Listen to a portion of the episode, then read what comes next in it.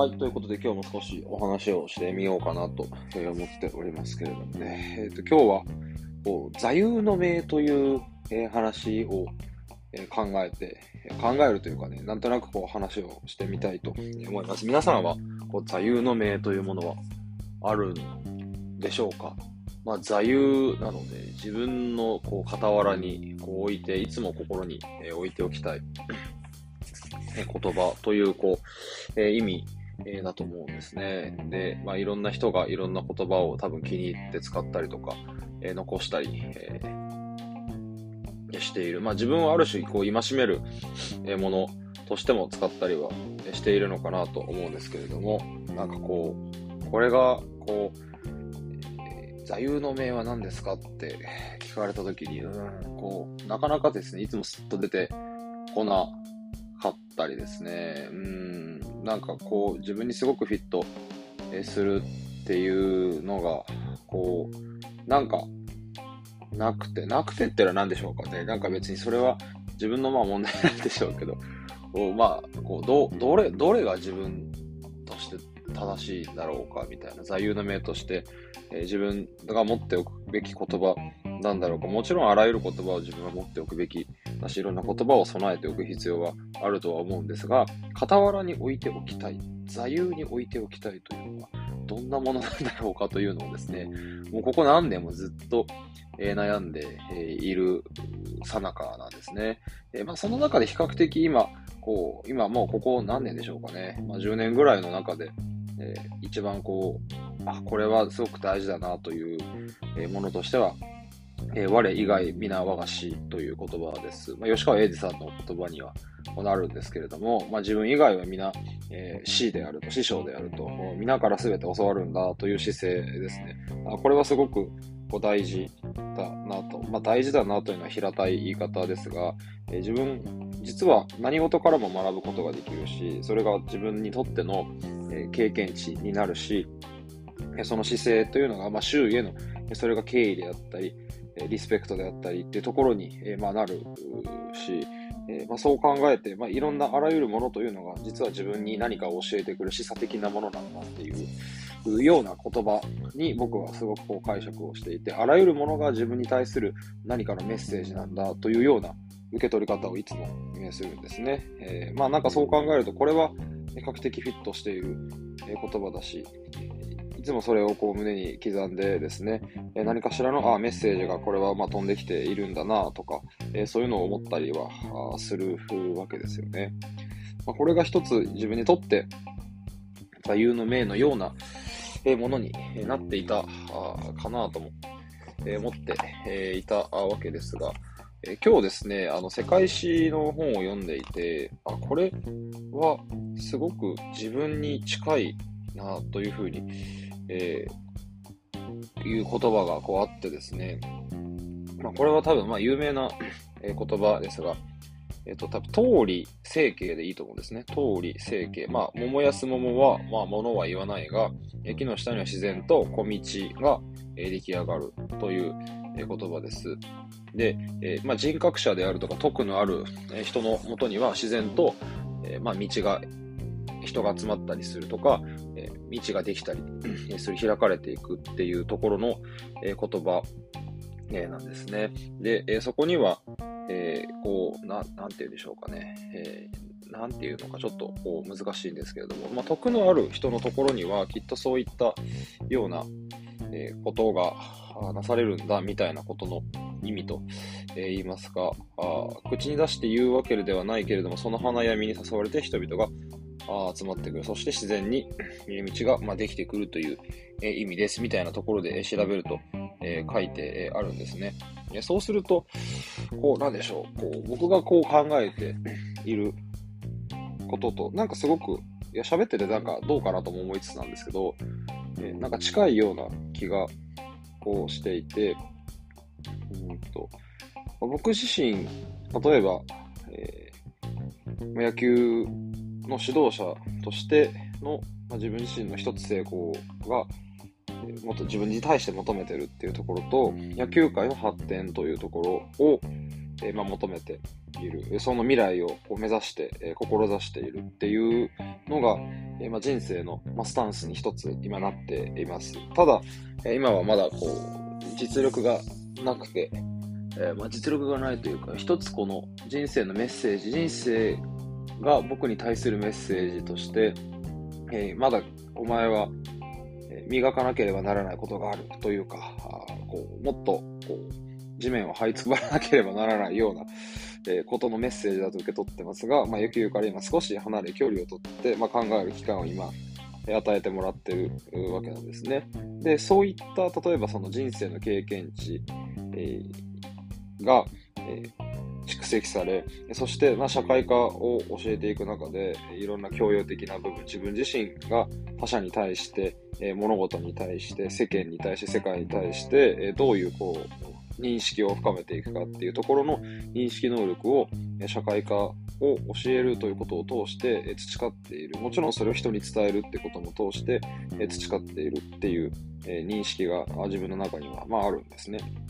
で、えそういうものを積み重ねていって、え野球の勉強をして、えその先に、え自分の、まあ、野球指導者としての成功であったりとか、野球指導者としての成長とか、えー、そういうこのものを積み重ねた人のもとに、え、人が集まり、成功がきっと導かれるんだというような認識があるんですね。えーいろんなこう経験値というもののその大きさというところが、チーム運営に大きく影響する、えのではないか。チーム運営だけじゃないですけれども、もう指導力というものにの根源になるし、それがその今後の指導力だけではなくて、今後新たな野球界の未来を作っていく際に、それが自分にとっての礎になるだろうという発想がえ、あるわけなんですね。え、人の、まあ、徳という言葉でこう中国の思想の中でギュッと、え、まとめてしまうけど、まあ、それを、まあ、一つ言い換えるのであれば経験であったり、まあ、思考であったりとか思想、えー、自分自身の、ま、生活の文化、そういったその自分の中にある体系というものが全てそれが野球に現れ、その後の未来を作るものに現れ、クラス運営に現れ、授業運営に現れ、いろんなあらゆるものに現れるという理論を僕は持ってるんですね。理論というか、そうであるだろうと考えているわけですね。自分自身の中にどれだけもうこう物が詰まっているか。で、それを基本的に外に出してるのは、これそれを少しずつ削ぎ落としたり、血を流す作業だ、みたいなところを思っているので、いかに自分を高めていくか、自分の中身を詰めていくかっていうところがすごく重要。まあ、それをまあ、こう違う言い方では徳を積むということなのかもしれないですけど、そういうふうに、え、まあ思って、え、いるわけですね。そうすると、必然的に成功が待っている。人が集まってくる。自分の道が開けてくるっていうふうに思って、え、いるんですね。え、こう進もうと思っても進んめるわけではないというか、えー、欲しいからもらえるものでもないので、ある種、えー、すごくこう、自然にそうなって、きっとそうなっていくっていうような部分もあるのかなと思ったり、えー、してるわけですね。というのが、まあ、通り成形ですね。えー、徳のある人のところには自然と道が開かれて、え、道ができるんです。で、まあ、道ができるというか、徳のある人のところでは、きっと道が開けていくんだと、え思います。そう考えると、僕が目指す、やろうとしている、今、まあ、家庭ですけど、その途中ですが、それを表している言葉として、ふさわしい、ふさわしいっていうのは大変偉そうですね。失礼いたしました。ふさわしいというか、自分にとって、あ、これは自分のための言葉なんだなっていうようなことを感じました。でこれ、あの、ちょうどですね、あの、20分前ぐらいに発見したので、20分、もうちょい前ですね。えー、30分か40分、1時間ぐらい前ですかね。えー、ちょっと盛りましたけど、発見したところなんで、まだまだこう中にも何も煮詰まってはないんですけど、なんかすごく、あ、これはそうだなという、こう、自分の中の響きがあって、自分の目指してやってみたい、やっていきたいところの、えー、言葉として、これはまさにそうだというところを大変、えー、感じました。あで、これ、中国の、えっ、と、話なんですけど、えっ、ー、と、芝っていう人がいて、で、その芝線という人が、えっ、ー、と、李光かな。えー、李光という人のことをこう多分すごく尊敬をしていたようなんですけど、それをこう表した言葉、説明の中でそういった言葉がえー、あるようなんですね。えっと、四季っていう本を柴さん書いてるんですけど、そこでもそういった説明が書かれていて、なんか、リコーさんっていう人は、えっ、ー、と、なんか、えっ、ー、と、多分武、武将なんですね。で、なんかすごい、じゃあ、そう、えっ、と、パワフルでうんぬんでっていう感じではないようで、えっ、と、今、ちょっとその本をちょっと読んでるんですけど、生真面目で田舎の田舎者みたいに、え口もろくに聞けなかった。死んだ日になると、天下の人々は直接彼を知ってる者も知らない人も皆残らず彼のために、えーと、哀悼を捧げた。あの彼の誠実な心は世の人々を本当に信頼されていたのである。みたいなことがえ書かれていました。え、ー、と、違うページのところで、なんか水を、水辺を見つけると部下に真っ先に、えー、飲ませたりとか、えっ、ー、と、真っ先にえご飯を一緒に例えば部下と食べたりとか、選ぶらなかったりとかって、すごくこう誠実な様子が実はあるんだというところで、そこは、え徳があるから自然と、えその葬式に対しても、え人が集まってくるみたいなその、え敬意を込めた、え表現されているんですね。うん、なんかそこがこうすごく何かを作為的に何かをなそうとしているんではあないんだろう、ない、なくて、その誠実さゆえにそういった形になっているんだという表現を、えー、芝線はしている、えー、していたんですね。うん、ちょっと難しくて、まだはっきり理解できているわけではないんですけど、まあ、すごくなるほどだと思ったし、すごく共鳴した部分が、えー、ありました。なんとなくその言葉の、えー、近さというところで言うと、まあ、勝手にこう僕が曲解して解釈をしていくと、えー、まさにこう仙台育英のですね、えー、こう日本一からの正体、こう招かれていくんだという姿勢というのは、でもまさにこうそうだなという、それにふさわしい、えー、日本一にふさわしい、えー、形に招待される、おいで一緒に行こうよと言われるような、えー、ぐらい、えー、物事を突き詰めて、野球を突き詰めて取り組んでいっているっていうようなスタイルにもうなんか近いなとも、えー、思ったりとかですね、えー、とこれは多分とある高校の甲子園の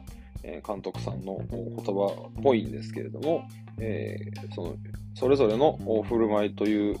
ことによって甲子園から招かれるようだと、え、いらっしゃいって言われるんだ、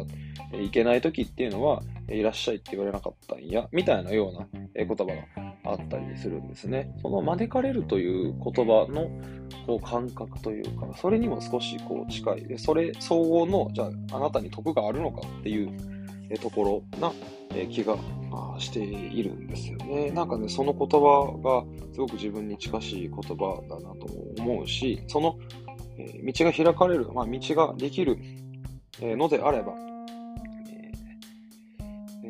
いいとは思うんですが、そのために、え実をなると、え桃やす桃を、え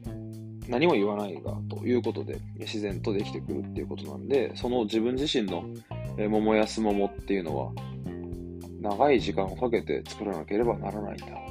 まあ、ちょっと大変あのまとまりない話になってますけど、これが多分すごく自分にとってビビッときたので、もしかしたら座右の銘として、え、こう、なんだろうな、自分がこう傍らに置いておきたいと思えるようになるのかもしれないというところの、あの、ざっくばらんなお話でした。ありがとうございました。